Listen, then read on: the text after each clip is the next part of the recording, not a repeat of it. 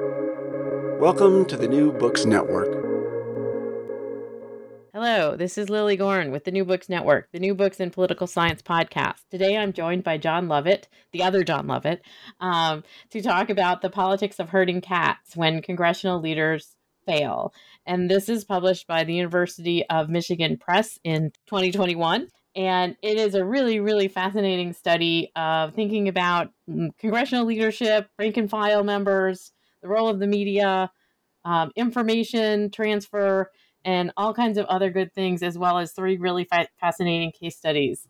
Uh, but I'm going to let John tell us a bit about that. First, I'd like to welcome John Lovett to the New Books podcast and ask him to tell us a little bit about himself and how he came to this project. Hi, John. Hi, Lilly. Thank you again for this opportunity. Um, so, yeah, as you mentioned, my name is John Lovett. Um, I um, am currently, um, while I was most recently um, at Wake Forest University, um, I taught American politics. Um, and really, I mean, this project ended up being sort of the culmination of what started out as my dissertation. Now, my dissertation it went through many different forms and many different places, and eventually, it kind of, I mean, it kind of started out as one idea. That idea kind of changed a bit. That idea kind of moved as these sort of things do from time to time and eventually we got to i got to the point where um, i started thinking about this sort of from that sort of perspective and that sort of relationship between members of congress and the media. And really just kind of running with that idea and thinking about how members can sort of expand out these issues and really try to sort of overcome leadership um, and particularly congressional leadership obviously. And so really to some extent it's it was just kind of the culmination of me thinking through these ideas and this relationship between the media and congress and sort of how that sort of has a major effect on public policy in general. And it's a really interesting deep dive into like so many different aspects of that relationship. And i, I found it not only fascinating and compelling but beautifully written um, and so it's you know it's it's almost a page turner about Congress, which is a, a strange thing um, because I also sort of know some of these stories. Um, but well done. And so I wanted to ask you. I mean, there's you sort of talk about this um, at the in the acknowledgments, and then you go loop back to it also at the end of the book. The deep cut is Jack Kemp, um, and and Jack Kemp seems to also be sort of a, a, a, bit of a player in aspects of this. Um, can you talk a little bit about how you got from former Congressman Jack Kemp and also uh, Secretary of Health and Human Services? I think so, yeah. I think that's what he was. Um, so.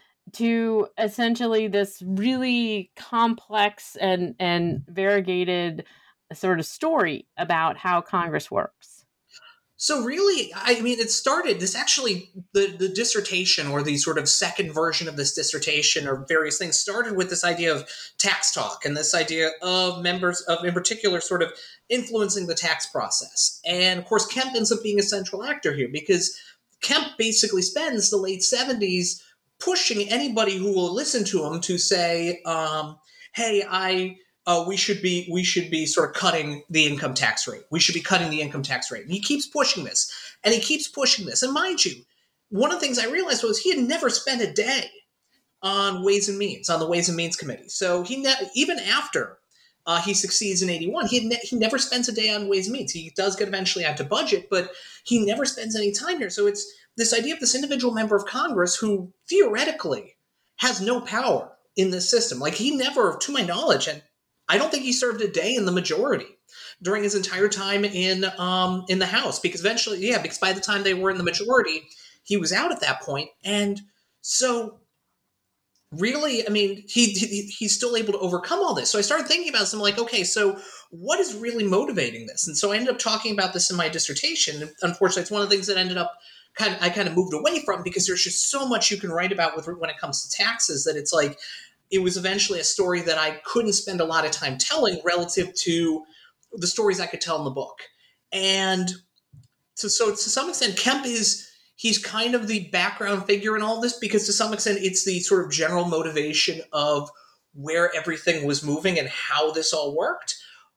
Um, and so, really, to some extent, he's kind of the ultimate case of where a member can do this. And to some extent, you just need to have everything go to really sort of not even sort of just stop leaders, but be able to get your priorities through. For him, it ends up being to some extent that he's able to convince leaders, or more specifically, Ronald Reagan, of how important this is. And so, really, Kemp ends up being, even though I don't even though I only mentioned him sort of twice in the book, he's really kind of the overarching sort of ultimate success story in terms of not even going beyond the book sort of stopping leaders into actually getting what you want done.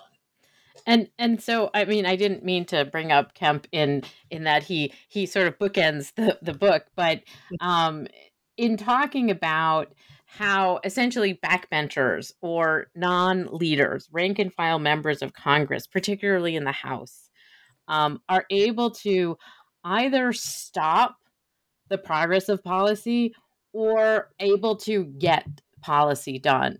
This is sort of where you're looking at like how does that happen? Because we look at the speaker, we look at the majority leader, we look at the minority leader, and we look at, you know, over this period of time that you're focusing on also the switching back and forth between the parties. Um, so in terms of how does that happen? this is your story. What did you find that was, you know, particularly interesting as you were looking at the story?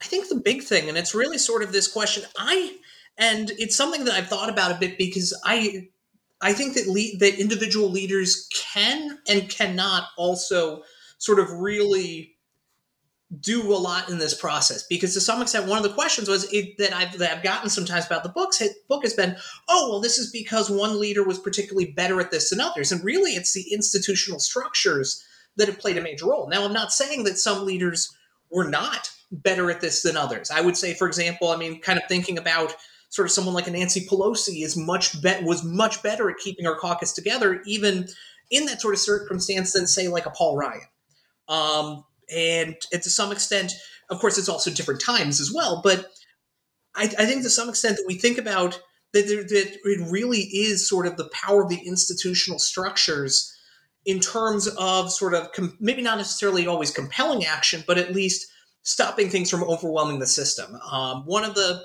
examples I have in the book comes up in the chapter on agricultural subsidies, where it's freedom to farm, which ends up being sort of the leader priority of the Republicans in the mid 90s, ends up initially failing in the House Ag Committee. And so Gingrich and the rest, Gingrich and um, and uh, Pat Roberts end up saying, well, in particular, Gingrich ends up saying, okay, we're going to punish these members who, because it was Republicans who voted against it to protect their own interests. We're going to punish these members for doing that. Um, and so we'll event- eventually gets it through, and they get through freedom to farm. And of course, what ends up happening there is that the priorities change because one of those four or so members who wanted um, to to sort of stop freedom to farm ends up being the sort of the chair of agriculture the next time the the farm bill comes up and is able to sort of essentially keep the system as he wants it but it ends up being sort of a i think to some extent really a lot of the story here is about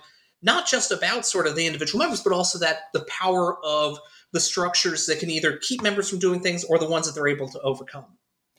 And there are a lot of different institutions. It is the the sort of institutional structure of Congress and mm-hmm. and how committees work and who's in charge and so forth. But you talk about so many other dimensions. Um, before we get into the case studies, because I want to get into the case studies, um, can you talk about when we're we're sort of thinking about this um, leadership the issue evolutions themselves, particularly the role of the media and how members can access the media. And now it's even more so with social media, but that's not the focus of your book. And and also this this access to information, which I found really interesting to think about. Can you talk about those sort of threads in this whole story? Yeah, because there are there are really, I think, to some extent, a, a whole bunch of different actors who are playing this sort of role in the outside that then really ends up translating into the inside. So, of course, you have you have your leaders and your and you have your media, you have your sort of leaders, the people who are going to be normally turned to, and then you have your other members. Now, media is looking for stories. So the media motivations and the congressional motivations are going to be different but similar in the sense that they're trying to sort that media wants to write the story, members of Congress want their story to be told, but media also is going to be looking for different threads, different ways to tell that larger story. And I think to some extent that's where you see these other members be able to come in. And the big difference is okay, so if this is not getting a lot of coverage, you're not going to need to tell those other stories because it's not really exciting. This isn't what media, this isn't going to drive media coverage. This isn't going to drive sort of the increased coverage. Whereas if it's something where you're getting, where you see more or in some cases increase in coverage, yeah, now you want those other perspectives. Now you want to know, okay, so we've got the leaders, but what about these other people? And to some extent, then that is going to translate into activity on the inside because for these members, it's saying, okay, we can we can not only sort of talk to media, we can also use our activities in Congress to push things forward. We could say, okay, let's introduce these bills. Let's let's introduce these amendments, whatever it happens to be, under what circumstances. We have these ways of pushing this on our own terms, and I think to some extent, the st- the story here really is that media, and I think to some extent, social media is. And I, I kind of begin to talk about the end of the book that social media is going to make this even stronger. Of course, as we know, it's probably not necessarily policy focused per se, but basically that sort of ability for leaders to control this process is dropping. And it's dropping significant. If it hasn't already completely dropped out, it's dropping even further. And so, for for leaders, then it's even more so than it was before that they are having these issues in terms of keeping control of the situation. And and again, the title of the book is The Politics of Herding Cats. And so the you know, the sort of role of the congressional leaders has always been one, you know, when I talk about it in class, obviously you compare it to a parliamentary system, particularly Westminster, and it is so far apart in terms of like what you have that you can use as a leader. Um and and what your book is really talking about is that so much of that is fraying that it's really hard to see what capacity leaders do have in terms of managing their rank and file members to get them to do what they want. Mm-hmm. Um, and of course, you start out with the healthcare debate um, among the Republicans trying to repeal the ACA. Um, mm-hmm. And so you have the the healthcare debate as one of the case studies, agriculture as another one, and immigration as kind of the the in between, the Aristotelian medium. Um, and so, can you talk about why these three case studies kind of highlight what you're trying to get at in terms of congressional behavior? Absolutely. So, I, when I was thinking about the design for the book and when I was thinking about what I wanted to show, I felt like there were three different ways I wanted to show this at work. I essentially wanted to show the situation where leaders win out, where leaders are going to have control of the system. And that's going to be your low um, your low coverage issues, something like an agricultural subsidies, where really, I mean, unless we're talking about sort of like, unless something, and in fact, it's, I mean, the, the largest sort of drive in the period I look at between 76 and 2016 has nothing to do, well, somewhat to do with Congress a little bit, but really to some extent nothing to do with Congress in that it's the creation of Farm Aid, um, or the Farm Aid concert. And so a lot. So to some extent, most of the coverage is not even happening. It Congress is able to kind of do its own thing on that. With immigration, I wanted something where we saw change, and so, so immigration, you have that sort of 1980s coverage, but not a lot of coverage. Um, a lot of this is allowed to happen sort of behind closed doors. A lot of the conflict is actually happening between leaders, and the only reason things don't happen in 82 or 84 is not because of sort of individual members pushing things, but because leaders are doing most of the heavy lifting. And so it's a leader it's a leader dominated discussion. You get to the 2000s, you get to sort of the 90s that begins to break down. You get to the 20 the 2000s, it breaks down even further. Um, and by 2010s, and of course, obviously, we can even take this into the 2020s, but by the time you get to the 2010s, basically, immigration is the sort of issue where you have people running presidential campaigns on it and trying to do certain things. I mean, the I'm not sure. I think one of these sort of um, things I mentioned in passing in the book, um, I think I mentioned it, is that by the time you get to 2013, you get the Gang of Eight, and this is not like you go back to 86. It's negotiations between the two house, the House and Senate subcommittee chairs on immigration, and maybe you've got judiciary in the background.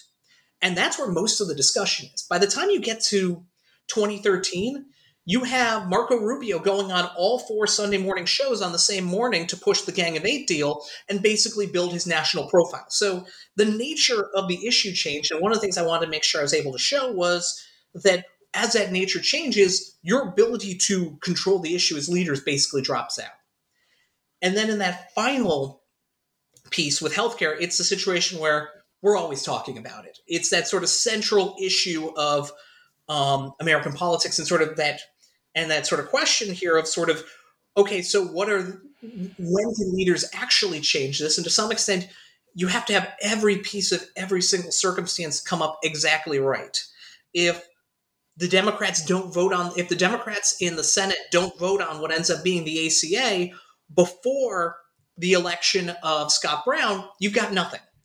If if if Jay Inslee doesn't have some extended discussion of his um, of his kitchen renovation to sort of rile up the House members to go back in and vote for the Senate bill, this doesn't happen. If you don't, it, to some extent, it's everything has to line up perfectly, every little piece, and that and what ends up happening and why 09 is so sort of significant. There isn't all those pieces lined up. 93, there wasn't really much of an attempt to line things up because Clinton really doesn't do anything until the end of the year. And by that point, everybody's already decided, hey, this is the version I want to do um, and nobody does anything. In 2017, you end up with a process where um, that the Republic, the House gets something through after massive amounts of sort of back and forth, but the Senate doesn't want to take on the House's thing, and so by the time you get that midnight vote from John McCain, the whole purpose is kind of dropped out. And just as in sort of 09, unlike in 09, sort of 17, the election of Doug Jones probably puts a sort of final pin into all this. So it's like so I think to some extent it's it's a story of very little coverage and sort of how leaders can control that change and sort of how leadership power breaks down and even under the most extreme circumstances you do see a win but it's kind of the exception to the rule in the case of healthcare. And and one of the sort of points that you pay a lot of attention to so the book is about congressional behavior but it's really about the the way that the media works in Congress and with Congress and possibly against Congress. But um, and so it's a it is a story about Congress and congressional behavior, but it is also very much a story about the media. Can you mm-hmm. explain about not only the media as a player in this, but your attention in the book to newspapers as opposed to other forms of the media? Absolutely. So um, I'd say to kind of answer the first question related to sort of um, sort of the role of the news media here. It really is about that. It's it's that sort of matching up of coverage with sort of things that people, the stories that they want to be able to tell, the stories that they want to focus on. The um, these are the priorities, and to some extent, in my the cases I end up choosing, a lot of it you have sort of things that are being driven by events. You have things that are being driven by congressional activity but then, then there's some things that just aren't being driven at all. And so, to some extent, seeing what media wants to cover, what they don't, and then who gets kind of created out of that to some extent in terms of the individuals who are able to sort of act on that because it ends up being a situation where it's you do have some people who are able to use that to their advantage, especially on the congressional end, and so they're the easy ones to go back to. The Tom Tancredo's uh, Tom Tancredo immediately comes to mind as someone who built a presidential run and a gubernatorial run around how he was covered. Um, and sort of that coverage of him as a sort of stalwart against many of the efforts on immigration and immigration reform. So I think to some extent it's for media, it's not only seeking out the stories, it's also seeking out the people.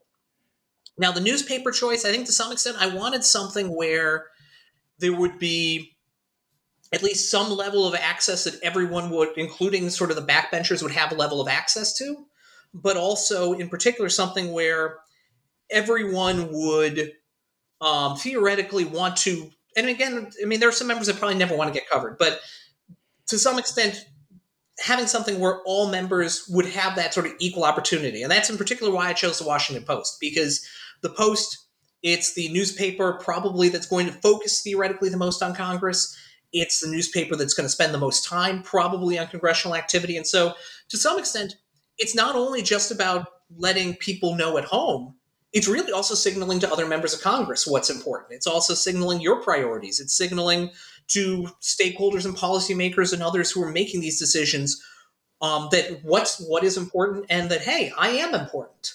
And so I think to some extent, because there would be sort of limited space, um, in particular with something like say um, television. Um, I've been working on some other stuff with sort of television related focus, um, and really the thing is, is that that it's I think television in particular it's just a little bit hard it's, it's just harder to get on because you have whereas newspaper I think you have more space TV it's going to be that much harder. And of course social media I think is the next stage in this discussion because it is to some extent the next place where we're going to see this sort of massive expansion. And in terms of that um, the role of the media as you say that the the media is and particularly the Washington Post or the newspaper, um, they're covering the policy, but they're also covering the individual. And and again, this goes back to some degree to the framers' understanding of like a House member might want to move to the Senate, or a senator might want to run for president.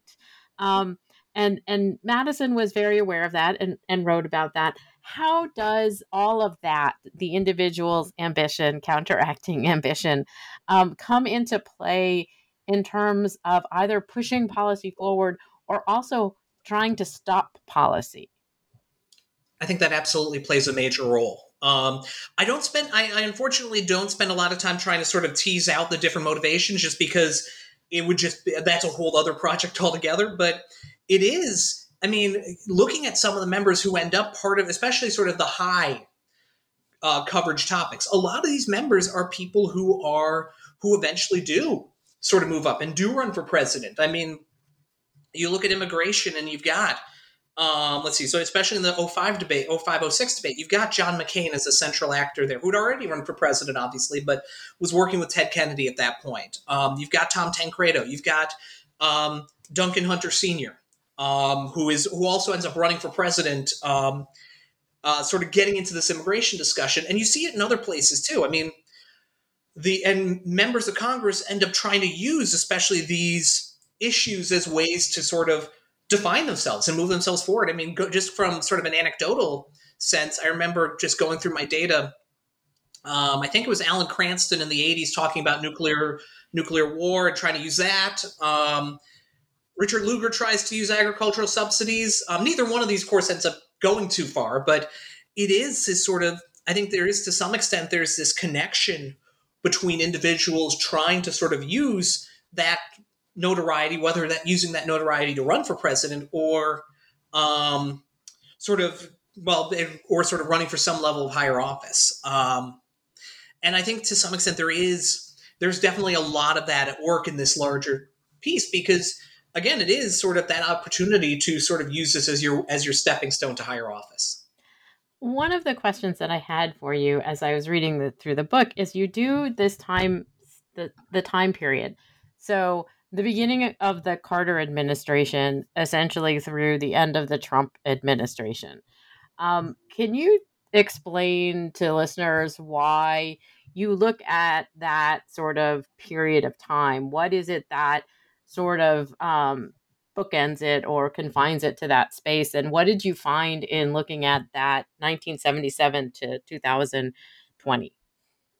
So there are two different sort of reasons I use that. One one is just sort of data limitations, and which is just basically that's yeah, it's um, the most of the data started in '77, but it actually ends up working out very well in terms of being able to look at, at sort of these very different periods of sort of control. So you have pretty much every possible way to look at control that happens during this period, whether it's sort of um, I mean, you've got the you've got that sort of start point of full democratic government, and you get Republicans control the Senate and have the presidency, and then you get the then you get um, uh, sort of the full sort of divided government, and then you I mean you keep going through this, and it's you've got divided government. You sometimes have unified government. You have um, you have the Jim Jeffords switch um, changing the government midway through 2001. You have all these different ways to look at sort of governing structure. So it's not necessarily being driven by one group being perpetually in the majority or minority. It really is all of these different groups and all of these different um, sort of structures of leadership that are constantly changing. And so, to some extent, your backbencher one day, your sort of minority backbencher one day might be in the majority. And so, to some extent, does that change? Well, I don't end up getting a good sense to sort of look at all that, but it is it is part of that larger story that maybe now that you're in the majority, that's going to change maybe how you seek things out and your long term prospects. And so, really, with the with the sort of the time period, I wanted to be able to look at all these different eras and really be able to say, okay, so you have the 70s, and then it takes us up to right around when we really begin to see the development of media moving away from um, sort of this traditional media focus, which again, they're still going to these, but moving into the social media. And, and in terms of what you saw, is there a distinction um, between the way that Republicans operated um, and the way that Democrats operated? Um, not that I can think of offhand. I mean, some I think the overall motivations are there. I think there are definitely situations where you see some leaders definitely um, having different levels of control over their caucus to some extent. I mean, I would say, for example, like John Boehner knew when to get out. Essentially, John Boehner knew at what point he was he was going to completely lose control of his caucus, and so he said, "Okay, I'm going to get out of this now."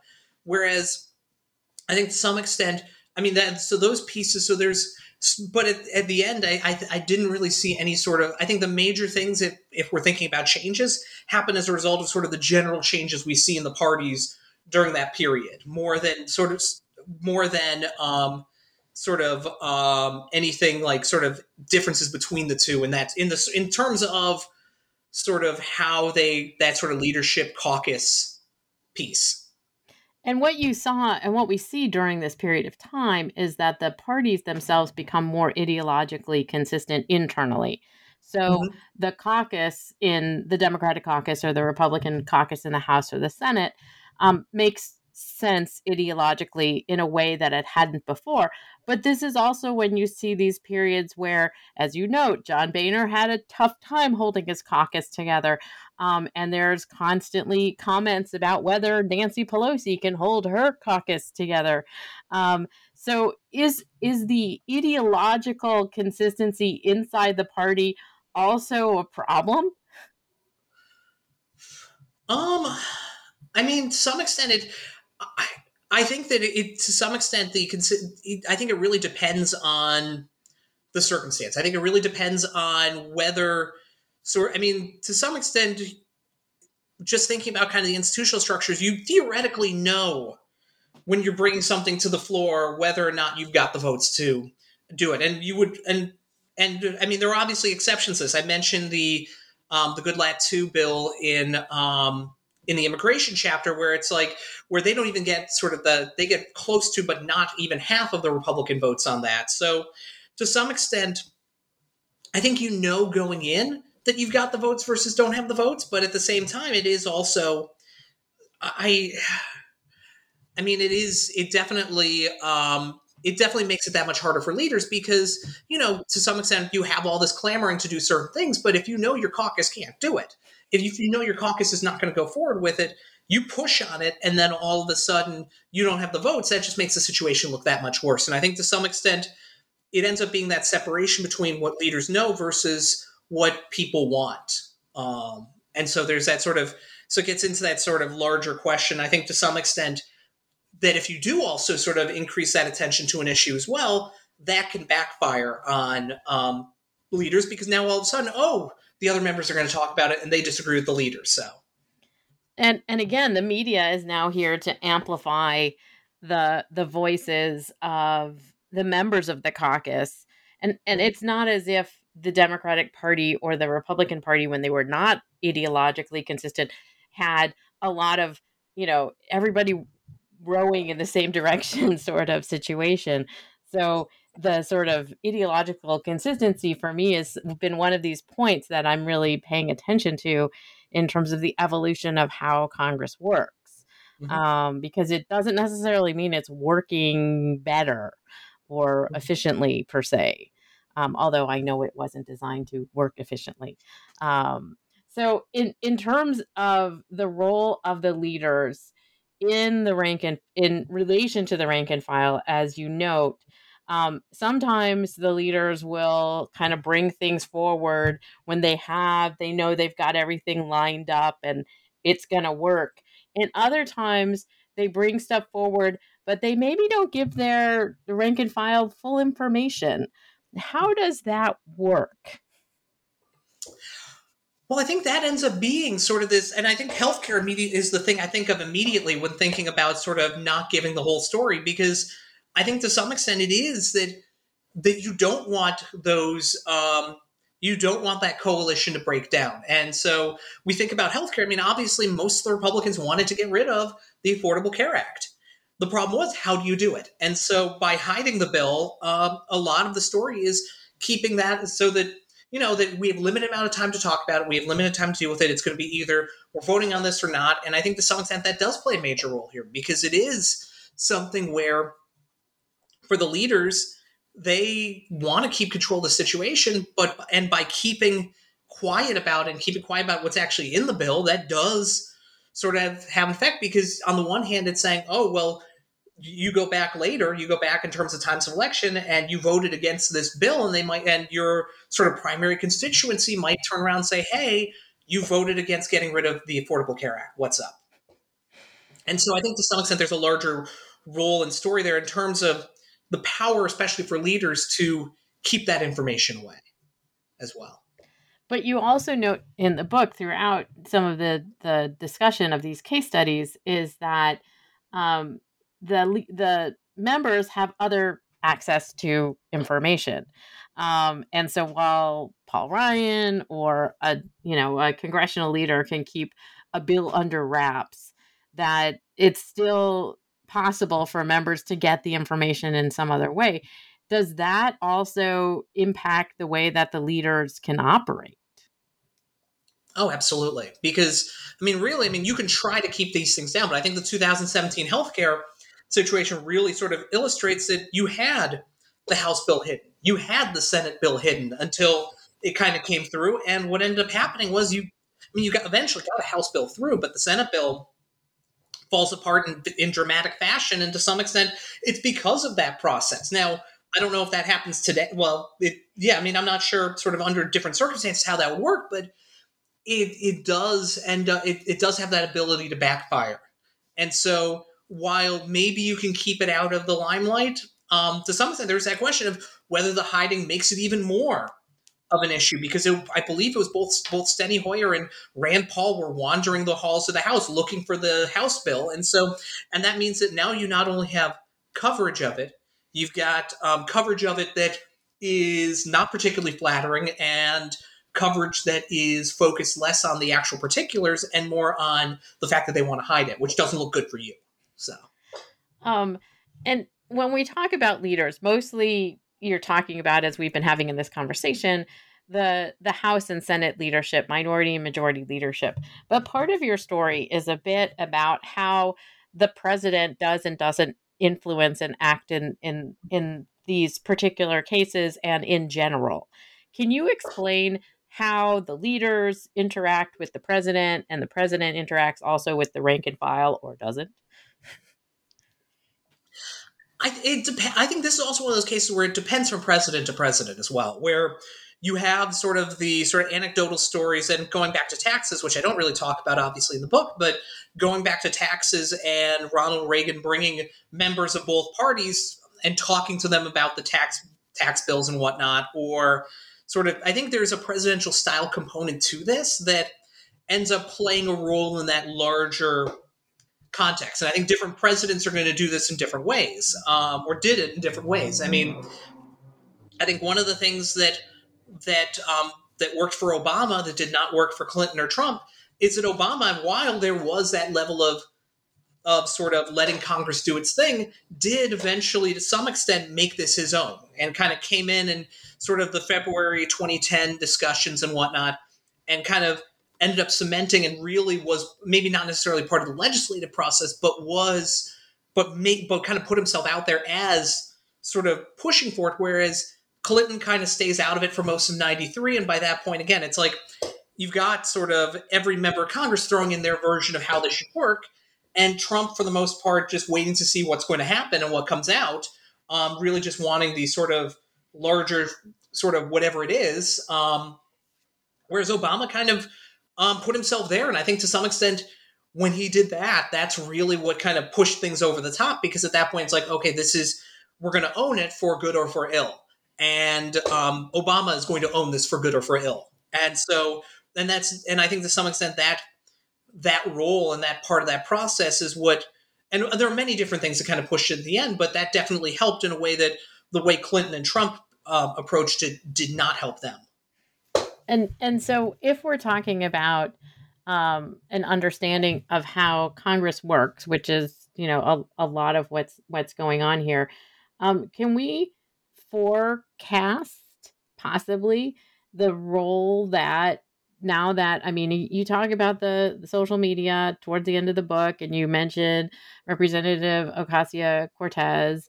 Um, but you know, we also have now Marjorie Taylor Greene and um, Crenshaw, um, and you know, sort of backbenchers, really um, new reps um, who don't have high profile um, committee assignments or anything. Um, what is their capacity, given your research? to sort of jump the line um, and be able to define themselves and policy.